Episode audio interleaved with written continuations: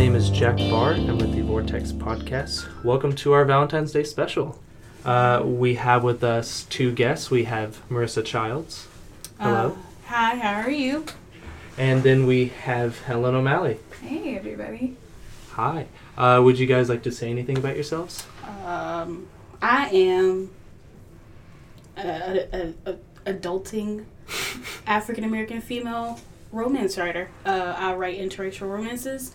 Um, most of them are very self discovery alike, and I just graduated. That's good. Hey, I'm Helen. I'm a creative writing major with a minor in art. I graduate not this semester, but next semester, and most of my writing, my romance writing, is about lesbians and lesbian relationships.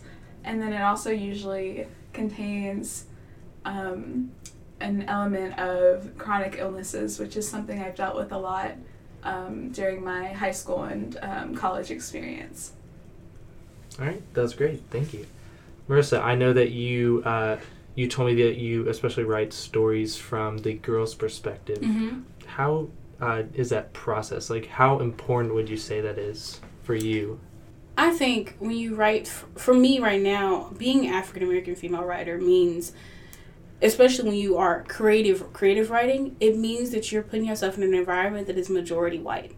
Um, and for me, the only way right now I'm restrained to write from a female perspective because I'm still trying to figure out what my voice is in my own writing. Um, who I want to talk to in the audience. Do I want to talk to African American women or do I want to talk to all women? Um, and because I grew up mostly reading white romances, uh, for me, a lot of times, if I read black books, like if I read Zane or something like that, which I never do, but but if I do, I end up catching things that are just not a part of my writing style, um, and that makes it very difficult to figure out who my audience is and who I want to be in my writing. And so for me right now, I'm just kind of restrained to that. But if we're talking about empowering women when it comes to writing, I think it's a very um, a normal thing to write from a female perspective, being a woman, because you only know that. Mm-hmm. But at the same time, Dr. Vanderslice, uh, John, he kind of put me out one one semester. I had him for novel writing, and he was writing a story with a black male lead. And if anybody knows Dr. Vanderslice, he is not a black a black male lead man. um, uh, he's very he's very white. Um, when he was writing the story, I remember kind of being like, "Yo." I have no, I had no problem with it, but I knew that there was gonna be there were gonna be some stereotypes that he was gonna have to figure out how to maneuver around, um, and they're stereotypes that only really white people know, and so that's that's all they can really deal with when they write Yeah. a black male character. Um, but he did make me feel more comfortable um, in writing in the in the white male perspective because I do write stories with white males as leads. Um, or I did when I was in high school and I wasn't forced to write anything else. Um, so, uh, so I, I, I kind of felt more comfortable at that point to be able to, I don't know, feel like it's okay to not really know. Mm-hmm. It's okay to not really know about stereotypes and, and not really know about the opposite sex in a different culture because it's all about imagination at that point. Uh, but to to write in a female perspective is is really it just depends on the story. So like the book I'm working on right now is um, basically black diary entries, but from the female perspective, and they're very like uh, they're like the deepest darkest thoughts of an African American girl that you will never hear them say out loud. Mm-hmm. And I think it's very important to write that specifically in that perspective. One, because I have those thoughts and it's easy for me to put them down on paper, but also two, because I think black people, we're, a lot of us are still stuck in the slave mentality. And so right now, we're all having this internal battle of uh, self doubt and lack of self esteem and people are always, especially in the black community, people are always talking about the black male uh, fragility, Mm-hmm. but they never talk about the black woman's fragility and, and how hard it is for her. And so I think that that's a book that I really want to put all my frustrations out on, and I think it can only be done in order to get that message out there that we also go through pains. And even though a lot of people, even outside of the black community, see us as strong statues that you can just throw your coats and your troubles and your problems on, we have our own issues and we have our own lack of self esteem, you know? Um, so for me, it depends on the story. All that to say, it depends on the story and it also depends on what you're going through as a writer. Uh, some people, some women can write only from the male perspective, Yeah. which is really weird. Um, and some women can only write from a female perspective, and I think it just depends on the writer. hmm Definitely like what they're more in touch with. Mm-hmm. I may be wrong about this, but I know the book Rubyfruit Jungle. I'm pretty sure it's from an African American girl's perspective, Mm-hmm. and it's a LGBTQ. So definitely like those very complex intricacies and those different perspectives need to be heard. Mhm. And you know, pe- writers are definitely very afraid of being personal and and either like they don't want to be too reflective they don't want to write exactly where they're coming from but i feel like sometimes that's necessary especially what you mentioned with the inner thoughts that are not spoken aloud by african american women Mm-hmm. i i just think it's very important i loved your answer by the way that was that was Oh. very great Thank you. uh, yeah, I have to agree with that. Uh, well, I've always been, I think maybe Joan would definitely agree with what you said. Like, when it comes to writers, we try not to be as reflective, right?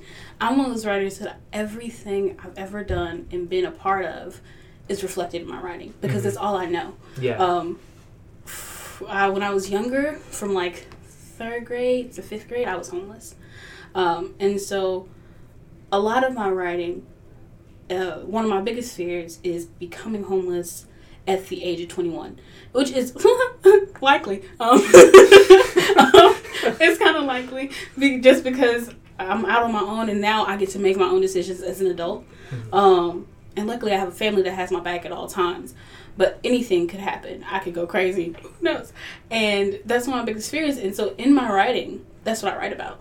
Mhm. Those fears of being homeless, not having food to eat, never ha- finding a boyfriend because I've never had a boyfriend. So never actually getting a boyfriend, never truly being able to express myself as myself. Uh, because even now, one of the one of the biggest issues I don't not a lot of people talk about this. I think mostly, especially when you major in writing as a black girl, black people are not expected to do creative like writing things. We're we're great artists. We can be great artists, Mhm. writing, making, painting, doing all those things. But because, especially when you get into college, it's one of those things where you're expected once you get into college, doctor, lawyer, something in- something legal. Like you're expected to Yeah. do things that go beyond what you were told that you could originally do. Because of course, the stereotype even in 2018 is still black little boys can play basketball or they can become rappers. Mhm. Black little girls, we don't really grow up getting told we're gonna become much of anything like a mama. but and that's still the talk in 2019. So when you actually get as far as going to college and graduating, you're not expected to go in doing something as wishful and hopeful and dreamy as writing. Um, and so you don't really get to hear a lot of times the conversation behind what it's like being an African American female writer. And I think one of the biggest things is like being somebody that is still trying to figure out what it means to be that. Like, do I use this word? Do I use this word? Like, especially in romance writing, when it comes to sex scenes, for example. Like, the way black women write a sex scene and the way a white woman write a sex scene are completely different. They can be both the same amount of nasty, but but but they are com- they use completely different words. Yeah. And and completely different things are important in that in that situation in those situations. And even black romance black love and white love can be completely different. And so for me trying to figure out what that means even though i've never experienced any of it is trying to find a balance in between the two because i've had to deal with being black but i've also had to read white romances um, and so trying to mesh those two together and use as much of my of my imagination as I can, it, it's kind of one of those things where I have to rely on outside things or my own experience. I can't really just hope I'm getting it right, and I can't. And I think that a lot of times when it comes to like not not trying to be close to yourself when you're writing. I think it comes from like um, being afraid. Like that's a fear of its own, some kind of fear. Mhm. Not trying to uh, use other people's experiences. Because even I'm a nonfiction writer. I love nonfiction. Oh my god. Um, I'm a nonfiction writer, and so we are trained to use our own experiences. But there's the people who sit in class terrified of telling people certain things about their life. And so I try to apply the same things I learned from nonfiction to fiction, which is very weird for other professors. Um, but it helps me. It helps me get outside of a fiction box. And it forces me to use things that only I know about. Otherwise, um, I'll be lying. Um, I'll be lying through my fiction, and I really don't like doing that. Yeah. Uh, Helen? Oh, um, uh, I I know that you uh, write very personal stories. You mentioned Mhm. the um, terminal illness uh, Right. thing. How do you feel that that perspective and those unique factors play into your romantic writing, or your writing in general? Well, I feel like let me see. Let me think about this for a second. Um, in a lot of my poetry, I feel like, especially, I'm very familiar at this point with hospitals, and I know how they t- they tend to work, and I know what it's like to be frustrated and to be hooked up to an IV 24/7, not ever really be being able to sleep. So I feel like when I'm writing, I um, that I can kind of portray that sense of misery that comes from being in a situation where you're kind you're powerless, you're you know so everyone thinks there's something wrong with you. Sometimes they're right. Uh, that you have to there have to be accommodations to the things you can and can't do, like taking a lot of medication or having to go and get lab work done once a month. Even the cold I had right I have right now, I had to go into the doctor to see to make sure it wasn't the flu because I have a suppressed immune system based on one of the medications I take for my MS.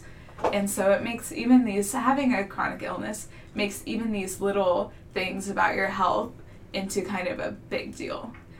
And so when I'm writing a character, I want to portray someone who has a lot of obstacles to come to deal with, not even just with illness, but in a situation of powerlessness or Mhm. um, with just being kind of the odd one out when it comes to health or the situation that they're in. I think that's when it that's where it comes in the most in my writing. Mhm. I, I will uh, say for the listeners, you are very brave for arriving here today with a with a cold. Thank you so much for being here. Um, now, my only experience uh, with romantic literature and death, or more, or the um, fear of the end of mortality, is unfortunately uh, the Fault in Our Stars. But it, it was uh, it was it was uh, what you were saying and was making me think about the idea of fantasy or fantasy with love and the reality of love because for people who are terminally terminally ill or um, are not expected to live long lives they don't know if they will have that strong love in their life or that strong Right. relationship with another partner so it is very interesting to to explore that Yeah, it creates a sense, I think, of desperation because you're like, I don't know how long I'm going to live. I don't know what complications my chronic illness is going to cause me. And I don't want to seem repulsive or, you know, kind of unattainable because of, you know, a short lifespan uh, to potential partners. And so that's where I think that sense of, you know, like nervousness, um, uncertainty comes into a lot of the characters that I write in my literature. Mhm. I'm also wondering how that plays into the um, personal identity of of being LGBTQ. Uh, do you do you feel like that plays a factor into the terminal illness, or do you think it's a it's its own unique factor on its own that plays a very important role in your writing? Uh, that's also a good question. Um, usually when I'm writing about uh, lesbian experience, I usually I take from my own experience because I'm a lesbian, and a lot of the things that I write about, I are things I've personally dealt with. Um, but that usually doesn't include much about my terminal my uh, chronic illness aside from the aspects I listed earlier. So I don't know if, if it plays a specific role in my uh, lesbian fiction instead of just my fiction in general. Mm-hmm. Is what I would say to that. I, I think. yeah, that I, I feel like I was trying to go somewhere with that. I, I guess I was trying to um, branch out with the uh, lesbian identity because you've definitely got a lot of unique, different, very different factors in your writing, and I think it's neat that you can explore each of them individually and, and play them out like their own tree, like they, they branch out individually. hmm So so uh, we discussed like the f- the fantasy of of love versus the reality. How do you think that that same concept can apply to your uh, lesbian writing? Because I I, think- sorry. Oh, sorry. Um, I think the biggest thing when it comes to fantasy lesbian writing to re- reality is that in reality there's a massive stigma against lesbian relationships, even in progressive uh, media like TV shows or literature.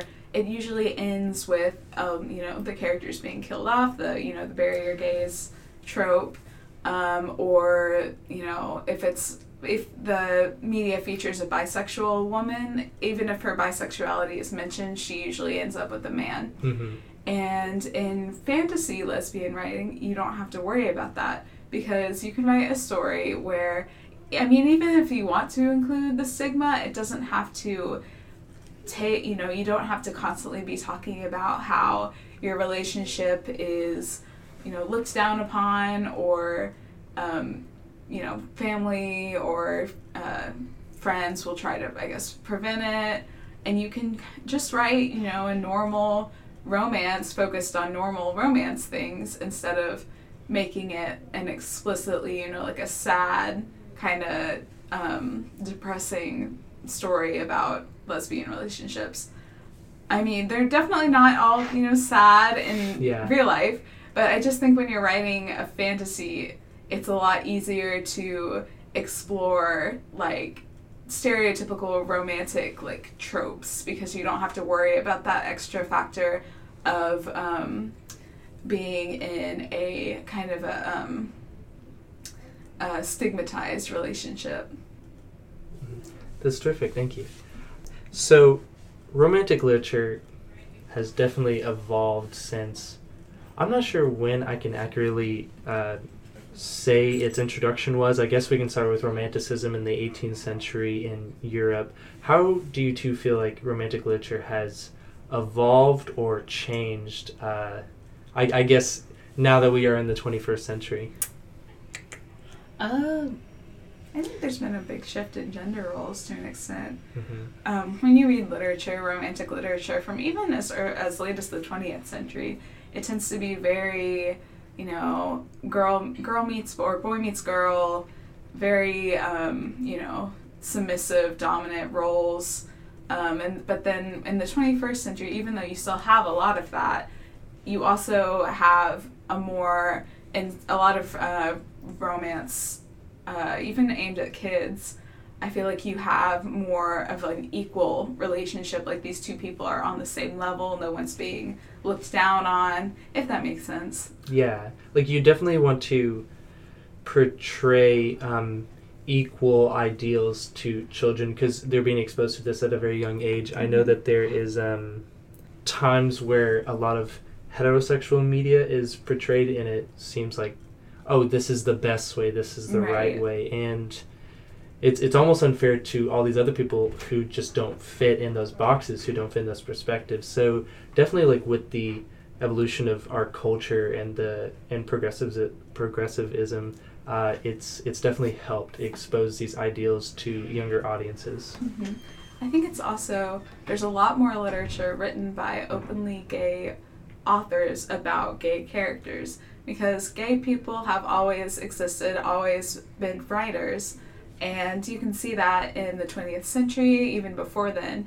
but a lot of the times they couldn't write about that like when with directly referencing it like they would have to you know make me- make metaphors out of it make sure that no one knew it was explicitly about being gay except other gay people Yeah. but now in the 21st century and i'm sure probably in the late 20th century um, there's a lot more openly gay characters openly gay relationships in literature um, that so that fear of writing um, gay characters uh, and having to hide them, I think, has dwindled. Mhm. What I've noticed is there's this like huge movement, like in, of interracial stuff, and of course, I think we both kind of just pay attention to our own little areas, you know. Yeah. Uh, but um, I've noticed that there's like this huge movement for interracial relationships, and not just between black or white people, but black and Asian people, which is the movement, God. Um, but just you know, all these. Uh, of course, there's a new movie coming out. I forgot what it's called. Something by Nicole Nicola Yoon. Nicole Nicole Yoon. I forgot what it's called. But I'm so excited about it. Um, but we had something like everything, everything uh, came out, and Oh yeah. yeah, and it was a really weird story. I remember thinking that girl ain't black. Um, but but um, but I think there's a huge movement for interracial stories, and I was telling my mom yesterday. I was like, Mama, I think I've I've graduated and I've risen in a time that's just right for me as a Yeah. writer. Um, because the fact that there are so many books and movies that are openly being put out and put actually put in Barnes Noble for Yeah. people to purchase, um, that are about black women loving men who are not a part of their own community, which is a really big deal because with uh, going back to the black community now, uh, but the black community is really interesting. My mom is one of those black women uh, stuck in her ways. Um, but she refuses. She refuses to let my little brother date a white girl. Like she's so hardcore about it. Um, and my mom is one of those black women who really loves black men. She loves the idea of having a black king. Um, she loves the idea of being a black queen. Um, and that's just kind of like some lingo for y'all. Yeah. I, I mean, there's nothing wrong with that, but You- I yeah. you see what I'm saying? Like there's that box. Mhm. Um, and that box really just comes from growing up and being told that's all you can have. Yes. Um, and so now I'm in my household. in my household, I'm the one that's like most likely to marry a white man. Uh, and people joke about me being like really um, not black. um, um, and just because I'm willing to go outside the box. And it's really awesome. It's very encouraging to see um, a community of black women and black men who aren't afraid to be like, yo, you know, you know I, I love people outside of my community just as much as I love my community. doesn't make me any less um, pro black if they are pro black. You know, doesn't make me any less pro black um, if I stay or if I go outside my community and I love somebody outside my community. It doesn't make me any more pro black if I just marry a black woman or I just marry a black man. Um, You love who you love. yeah, you love who you love. Um, and I think it's really encouraging to see that kind of stuff on the bookshelves. Um, and in the movie theaters. Definitely in the movie theaters. Um, it actually gives me something worth watching in America because I really don't watch American TV. um, um, but that also, like something Helen said earlier, it kind of made me think about what what it means to be a romance novelist and what romance means. And I keep thinking about the audience, like what makes people what are even though romance is full of cliches, ro- love is a cliche in Yeah. itself. Um, and so it's really interesting to think about what keeps pulling people into romance. And a lot of times I think um, it's hope. It is hope, but it's also things like this constant changing, even amongst cliches. Like even amongst these huge balls of cliches, there are constant changes in human beings and what they think love is. And I think for me, I keep I keep getting pulled to romance because I feel like it's a one is something I didn't grow up seeing. Like my parents are married, but they didn't have a happy, great marriage, right? And my my my father was in prison from the time I was in fifth grade until I got into my sophomore year of college. Um, my grandmother, I was raised by my grandmother, off and on for a few years, and she wasn't. She hadn't been married for years, um, and so I grew up being taught and raised by black women, and they didn't really talk about romance, but that was something that I needed. I needed that kind of love, not the romantic kind of love, but I needed a consistent love, and in books, romance books became that consistent, showy thing, and of course they evolved, but it kept pulling me towards it because it was something I didn't have. Um, and yeah, so, yeah. I think there's definitely an element to comfort that comes from romance novels. When someone is in a situation where they don't have a lot of love in their lives, or if, like, for me, they can't really find a lot of representation in actual, you know, media or even in real life, when you live in some place like Arkansas, probably Arkansas is not the best example because it's not as bad as places like Alabama or Mississippi, more in the deep south, where there's a more of a stigma against gay relationships. Uh, I know plenty of gay people and plenty of gay bars in in Arkansas, so it doesn't always feel like the biggest issue for me. But then you've got politics, and you know it's a Republican state, but it's so you just end up not really having anyone to turn to. Like I went to a Catholic school and uh, both elementary and high school, so I didn't even really ever go to a gay straight alliance or have a lot of like positive adult figures um, that you know kind of helped me figure out my lesbianism. So when it comes to literature, you have the chance to read about this situation that is at the time impossible for you. You can find, you know, books about lesbians even if they're, you know, depressing. It's just kind of nice to see someone acknowledge that you exist without any sense of like repulsion or disgust. Yeah, and even for me, like, it wasn't that I like I didn't actually find interracial romance until I was in high school, and it wasn't that good, you know. It wasn't, but I was so excited about the prospect of someone thinking the same way I thought that it was it was just well I was enamored. I was like, bro, this has this is amazing because I finally get an opportunity to uh, enjoy something that I think about like what was wrong with it, you know? For me, I think books books period have always been an escape for me especially when i was like in fifth grade. At the time i was getting bullied and i didn't have a shower and there was no food. Um, and and listening to audiobooks in our truck was like a way to escape from everything. And so listening to romances is the ultimate. It's you're getting a bunch of love and it might be squishy you know might, y'all haven't seen squishy or lovey-dovey till you've watched anything korean. But yeah. but but it was it was good enough that it made me feel the love that unfortunately my, my mom didn't grow up getting taught to give. And my grandmother was too afraid to give. And not that they don't love me not that they don't show that they love me but there was a kind of love there that was that had no boundaries through books. And and that i think that for me that's what pulls me to romance. I think I'm thinking about. I keep thinking about John because John. Every time somebody brings up romance, you kind of look at them like, "Stop, don't do that."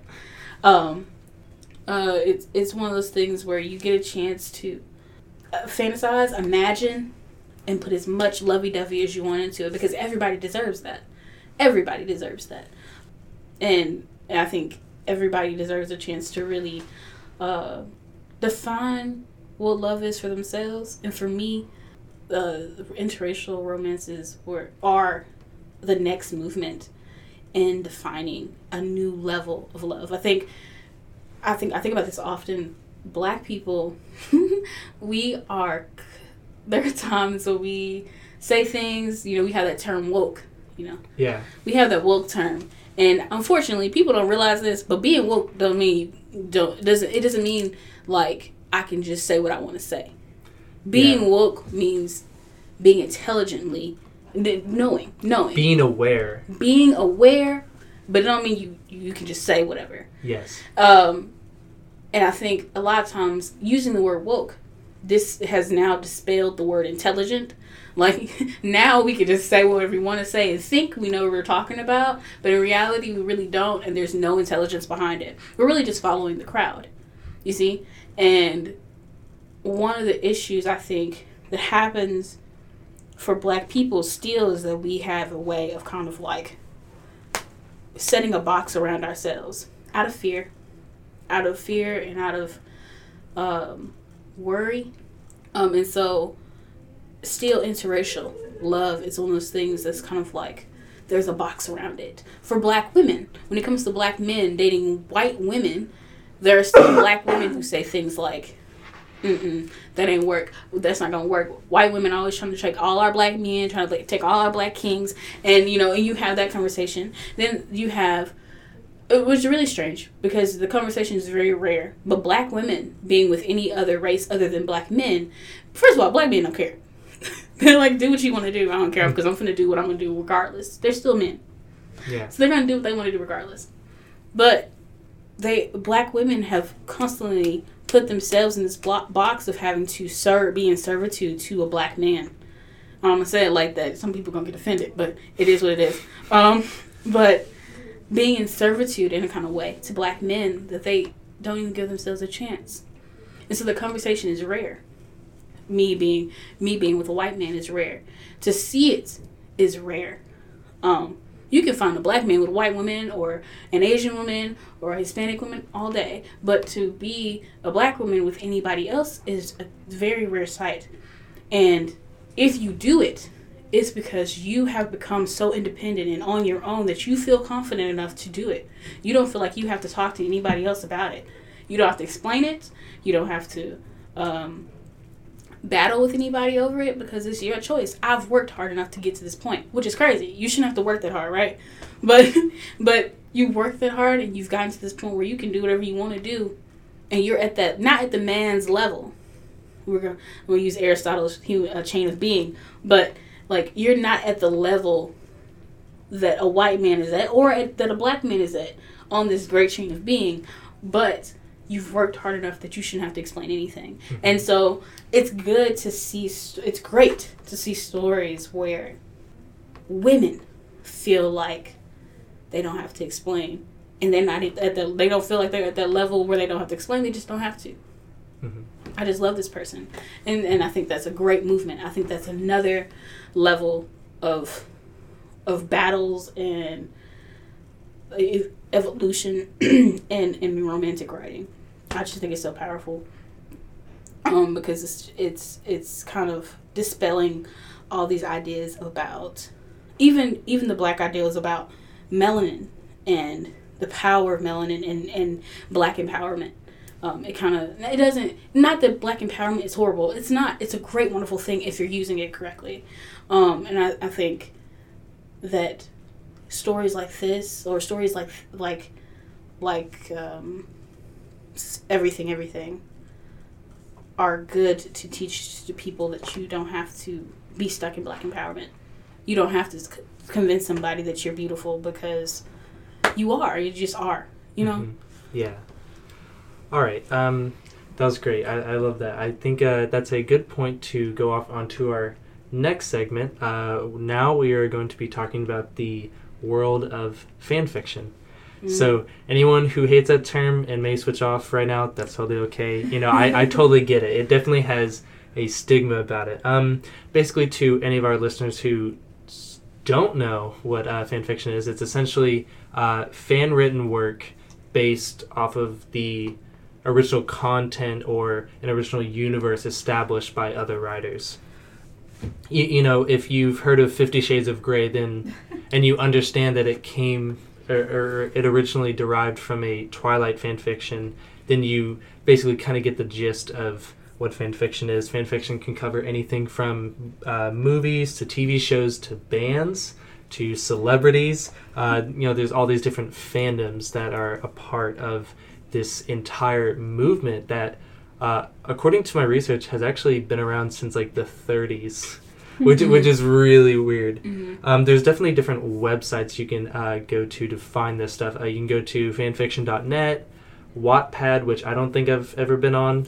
Uh, yeah, That's um, crazy. I, I what what was it? Um, the kissing booth. Apparently, that was based off of a Wattpad story. We ain't gonna talk yeah, about yeah, yeah, we're, yeah. We're not going to talk about the kissing booth, but um, by the way, that was written by a British girl, and it Oh, takes place in sense. L.A., so that's why everything's so disjointed and weird. Um, so Wattpad, and then we have Archive of Our Own, Mm. Tumblr, and then Mm. very specific websites and forums created for all these different fandoms, especially like Star Trek and the X Files, Mm-hmm. like and w- where that's where people could communicate and they're like, oh, you know, this is some this is an idea I had for this episode, and this is an idea I had with these characters, you know. So it's definitely been a thing for a while, but I, I think in our society and definitely in the professional literature Mm. world, uh, people have been afraid to discuss it because it just has there's so much of it and it's and a lot of it is very very unfiltered. So Mm. people are generally uh, afraid to talk about it. Um, It's interesting that you brought up Star Trek because one, um, area, like one period of time that's associated with um, fan fiction, early fan fiction, was in the 1970s, where women who liked Star Trek used to write fan fiction physically on paper mhm. and pass it around to each other in um, sort of you know like groups or clubs that they formed, and I thought that was pretty interesting. Yeah, like there's definitely this. It's weird how much like Star Trek has inspired uh, fan fiction. I was reading about something, this like fan magazine called like I think it was Spockorama or Mm. something. Very, I may have just messed it up, but it was something very similar to where people just submitted ideas they had because that's like kind of the beauty of science fiction is that you can just create all these different worlds and all these different characters. You can just make up a lot of stuff along with like fantasy. Mhm. And so to you kind of get the first step out of the way if you start it in this original universe and it kind of gets your creative juices flowing because there are definitely times whenever I'm watching a show or I'm watching a movie and I'm like, well, I wouldn't have written the line like that, or or dude. or, Oh or this character would not do that if, if I was writing Right. it. But but you're like, you know what? You know, someone got paid to write that, so you know what? They're doing better than me, I guess. Like like like they they they, they earned. I'm doing that in air quote, quotation marks. Uh, they earned the right to to be there. So who knows? Uh, okay. Um, would you guys like to share your stories now? Um, do you want to go first? All right. Uh, so Sure. before this uh, podcast, I asked our guests to find a very short uh, story that they found for whatever reason, what, however, it piqued their interest uh, to read, and then we can uh, discuss the stories afterwards. Mm. Uh, I am. I, I don't know if everybody knows what K-pop is. Everybody act like they don't. Um, but I'm a K-pop fan, and um, I think we talked about this a little bit. Like I'm one of those people that are not really into fan fiction, um, just because it's one of those things that, for me, I feel like it's um, it can be really personal, like especially specifically band band fan fiction. You're taking people's real life be you're taking real beings and you're basically ma- manipulating them into what you would want them to do. And that's how it feels to me. It feels like you have a mini control over these people. Um, it's kind of like bandersnatch is that what it's called i don't watch Yeah, i don't watch yeah. A ban- Black Mirror Bandersnatch. Y- yes it's kind of like bandersnatch like bandersnatch you're like selecting all these things that this guy's going to do and it, and i stopped watching it like 30 minutes in because i was like i cannot do this this is too much for me Yeah. like that's what it feels like when I read fan fiction about bands. Um, and my favorite group is BTS, which gang gang they're going to the Grammys on Behind the Sunday. scenes. no. That's the English translation, as far as I'm aware. Oh, it's beyond the scene. Beyond, Beyond the, the Scene. I'm sorry. Beyond the scene. no, you're the good. scene. Um, I, I heard it behind the scenes. it be, it's beyond the scene. That's like their uh, their their English brand. Yeah. The tr- direct translation is Bangtan Sonyeondan, which is Bulletproof Boy Scouts. Um, All right. I like that one more. yeah. Uh, but they uh, have a lot of fan fiction. Actually, BTS created their own a BU, which is a Bangtan universe, which is an alternate universe. Mhm. So as they're like telling, as they're putting out albums, they're actually telling an alternative universe story. Um, and I decided not to read that. I was gonna, I was like, you know, you like, hey, can I read this, to y'all? Um, but because it's not romance, I stayed away from it. But what we often do, especially Army, which is our fandom name on Twitter, is that people create AUs. Um, and today, instead of talking about BTS, I didn't plan on talking about them that much, but I decided to talk about BAP, um, which is a totally different group.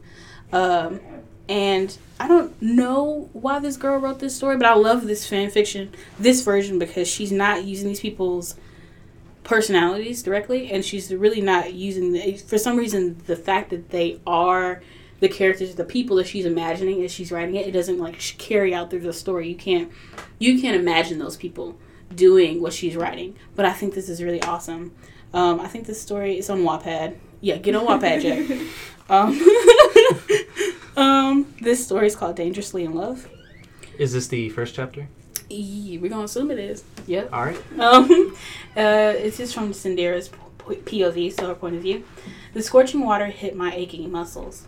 I bowed my head and allowed the steamy water from the shower to drench my skin and seize all of the tension. With a drained sigh, I turned the water off and stepped out of the shower, walking into Takio's all too familiar room.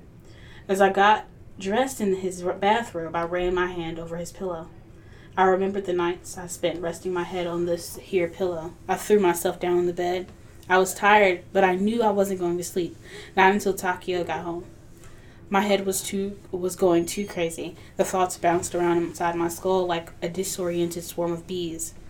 The bedroom door opened. She stared into my eyes for a long minute.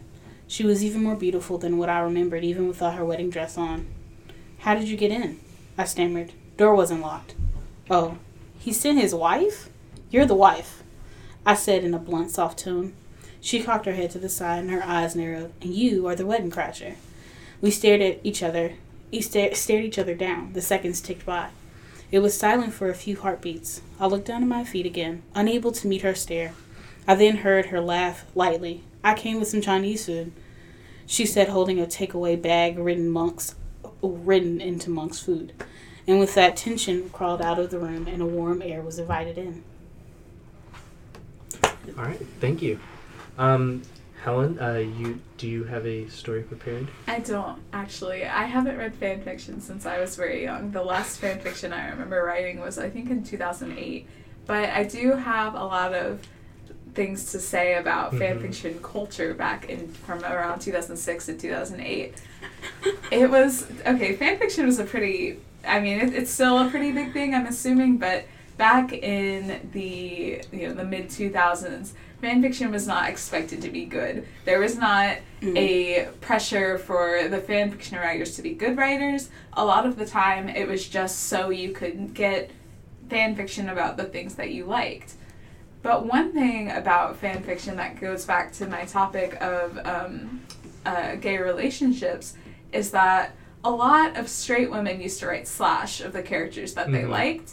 And although, you know, it's goofy and it's inaccurate because it's, you know, it's straight women writing about male gay relationships, um, Yeah. it on it helped a lot of people come to terms with being gay or being trans. Because I when I read Slash, I was like, oh, this gay relationship is so interesting. And then I got older and was like, what if I was in a gay relationship? It wouldn't be with a man, but it just kind of, even like, even if it's not, I wouldn't say it was a big role in me finding out I was a lesbian. It was definitely kind of a point where I started thinking about it. And um, a lot of the trans men that I know also read Slash when they were younger and identified as women. And when they read these, you know, stories about gay men, they project themselves onto the men and are like, well, maybe I am a gay man. So I think that even though um, mid 2000s fan fiction was goofy and not, you know, not well written, yeah, oh, for sure. Fanfiction.net in 2008 was something else. Um, I think it was important in shaping a lot of people's identities, as silly as that sounds. Yeah, it, it definitely like opens the door to all these different ideas because whenever you get this open access to essentially play around with the these ideas, these characters, these universes, you're allowed to portray them however you want to, Mhm. or or read stories where they're portrayed however you want to. You can have a lot of uh, gender bent characters, Mhm. uh, same sex relationships where there normally wouldn't be, um, minorities. You can you can rewrite the characters physically. You can rewrite the characters personally. You can re- you can even re- rewrite like the tone of Yeah. the piece itself. There's definitely like dark fics that I've I've heard about, even though I tend to avoid them because I want to have a good time, you, know- you, you know, reading. So it's it's definitely. I think it exposes a lot of younger writers uh, to different ideas and different concepts and different ways to portray uh, all, all these different writings and it definitely and in my opinion i think it inspires especially uh, someone like you and with your experience uh, to consider writing and to consider exploring these concepts on your own because so many other people can do it. And you look at the communities involved and they're all commenting. I know uh, archive of our own uh, has like a kudos button. It's, it's like oh kudos like you did a really good job. I, I, re- I really like mm-hmm. this. And people are very helpful in the comments. There's definitely people who are like oh you should have fixed this here fix this there.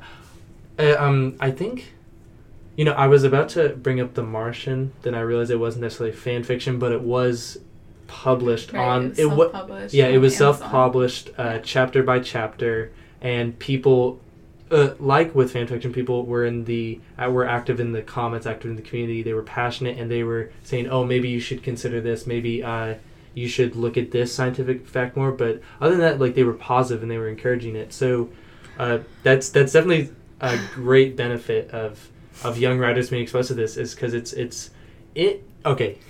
No. In some ways, it's a healthy environment to uh, start considering uh, your writing and considering where you go with it. Yeah, actually, um, there is a uh, companion to fan to fanfiction.net, which is by run by the same people called fictionpress.net, and it's for original fiction. And I used it a lot when I was in when I was like a freshman in college, a senior in high school.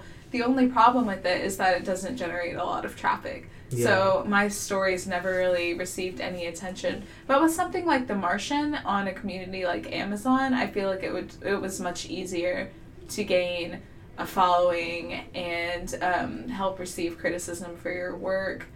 Yeah, um, Amazon. I can't remember what the name of the program is, but they now like have a program like similar to self-publishing and Kindles where you can just mm-hmm. publish your own original works and some people post fan fiction on there definitely with the um, uh, popularity that the martian and i have to name it but 50 shades of gray received it definitely inspired all these all, all these people to explore these different venues and like oh i didn't know i could do this and make money and yeah. for people to read it you know. uh, I'll uh, I didn't. I've never said this. Well, I say it often, but I'm a CEO of an editing company, um, and a lot. I have a few writers that kind of, they're like, I don't know what I want to do. I just want to do something to put these books out, especially in Arkansas. Like when you're in Arkansas, not everybody um, is down for the writing, um, and especially when it comes to fiction. A lot of people are writing memoirs, um, and they but they still want to publish them. And and a lot of times now, I have to tell them, you know, self publishing is the thing right now.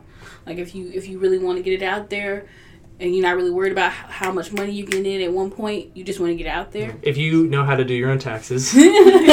yeah, self publishing is the thing. I was just thinking about what Jack said about just the community part. That's why you need to get on Wattpad, Jack. Um, well, Wattpad is one of the funniest. I don't know if it's helpful, but it's the funniest community to be on as a writer, an amateur writer, because it gets tons of traffic. Um, and fan fiction, it, fan fiction wise, of course, most of the stories I read are interracial. Mm, surprise. Um, but like mine are like Korean and black women, fan like fiction, and it's just interesting to read the comments because the comments they're encouraging in their own way. What it does is it creates a community where everybody is feeling like they they're connected, um, even if it's not like um, the best advice. Like you should put a period right here, or you should indent every paragraph. Um, it's still encouraging because you're getting. It's another way to get a chance to um, really experiment with those things that are not continuously being published. Um, because I, I don't really, of course, I've never worked at a publishing house, which is a dream, really. Um, but publishing houses all have their own dreams about what they think is going to help I guess help the world, help them. Yeah, help sell. Help it, sell from, from, a financial standpoint. Yeah. yeah. Um, and so things like things about gender, LB, LGB, I can't, I can't. LGBTQ. Yes. Things, it's, it's a mouthful. Yeah. gender roles, things like that aren't always what sells, right? At the time, um, and I think right now we're in the midst of the rise of everything civil rights. Um, and so that's what's selling. Um, but that doesn't mean. But that also is at the time that self publishing is on its highest rise, and so everybody's like, I'm not gonna be. I'm not gonna go through all this rejection stuff. I'm just gonna self publish. I'm gonna put my stuff on Wattpad, Jack. Um, I'll put my stuff on Wattpad. If there's one thing I will take away from this episode, it will be to go on Wattpad. I, I, I okay. I will. I will admit quickly. Uh, whenever I, whenever I don't know what Wattpad looks like as a website design. All I imagine is just like a tech software where people just like Mm, ty- I- type in if there and then they remember just submit it. correctly, Wattpad is very orange, but I haven't It's been orange. on there. It's very Orange. The orange booth. Yeah, it's it, it's really bright. It's orange and white, and there are like billions, billions of stories. Mhm. Some of them are just now being updated. Some of them don't. They're not updated for a while because people. You, what you get a sense of is that the authors are real people, of course, Yeah. but they're like going through real life situations, which makes the which makes the stories more desirable. Um, and more realistic, unfortunately. And sometimes there's they're too realistic. Um, um, and but it makes it more enjoyable, and you you're in this community of people that really vibe with each other. Yeah. Yeah, similar to um, what I said earlier, Wattpad has a lot of stories that feature self inserts, which is so you imagine like you are Robert Downey Jr. slash you. yes or the things like author. that. You And think if it's you, a joke? If you are, No. you know, if you're an 11 year old girl who likes the Avengers and you want to picture yourself in a relationship with one of the characters, A very appropriate relationship. yes, let's hope so. yes. Um, then it's a, a very, you know, it's a way to first get into romance literature, even if it's silly and, you know, childish. It's still kind of an introduction to what may eventually become, you know, their own romance Mhm. stories. Yep. Yeah, Robert, you know, may just be taking you out just to give you like cheese nachos, and you know that may that may satisfy Yeah. like you Yeah. like what you want out of the scenario. even it, I think even uh, if we're talking specifically about Wattpad, people take it. They take people that you would never know are celebrities, like models. There's this one guy that every black author, when they write interracial stories, he's a British model, and they use him for everything, everything. Um, and really, uh, because on Wattpad you can put up the pictures of the people, right? Oh boy. And so it's like you can you get a sense of who the person or what the people are supposed to look like together, and you just kind of go from there. Um, I don't ever just stick to the face. I'm like I make up my own characters in my head how they look as I go, but just that kind of control is so powerful because um, it takes your imagination to a whole new level. So now you're not just imagining what these people look like. You actually get to see them. You can put music up there too. So, like, if there's a sex scene there's some music playing, Like- like play this at the same time. yes. So, like, it's very interesting how powerful Wattpad is. I think it's owned by some somebody in the Philippines. Mr. Watt. That, that's who owns it. No, Yeah. I think it's a woman in the Philippines. I cannot remember, uh, which makes sense because in the Philippines, love is a whole other level. Yeah. It, it, different cultures, yeah. Yeah. Um, but yeah, I find I find fan fiction specifically to be hard to deal with, just because most of the time when I see it, it has something to do with real people, um, who already have hard enough lives. They don't need you controlling theirs. Um, and I think there are a few times like where K-pop idols have like read fan fiction of about them, and they kind of just like, Especially weird if they have they're in relationships in Yeah. real life hmm because then it's like you're like editing their lives or something. It seems Yeah. yeah. odd. it, it, it's definitely weird uh, whenever you know you see these uh, talk show uh, uh, junkets where uh, these celebrities are like, "Oh, I there's fan fiction about me. I encourage it." It's like, "Oh, you don't know what door you opened." And uh, sorry to do this, Bond. this note, uh, I think we're out of time. Uh, thank you so much. This has been a terrific episode. Uh, it's been great with uh, Marrissa and Helen. Um, real quick, is there any way that you would want our listeners to find you on social media or anything you have published? Um, you're more than welcome to follow my editing company's Instagram. It's called Journey Writer. Um, you can find our website. You don't once you get on Journey Writer on Instagram, that's it. You could just find it through the, through the website through that, or you can follow us on Twitter for Journey Writer as well. Um, I, I, I would say email me, but don't do that. um, otherwise, you know, ask Jack. Yeah, he, he got it. Yeah, I'll definitely. If anyone emails the podcast, I will just send them on their merry way. Um, I don't have a lot of social media that isn't personal, so Yeah. I'd, I'd rather um, not, you know, direct anyone to like my uh, Facebook or anything like that. But I'm always around campus. For for it, you know the the the amount of time that we still have you on uh, that we're That's grateful. Yeah, to this, have you on this campus. semester is the last semester I'm going to be on campus. Yeah, un- unfortunate. That's sad.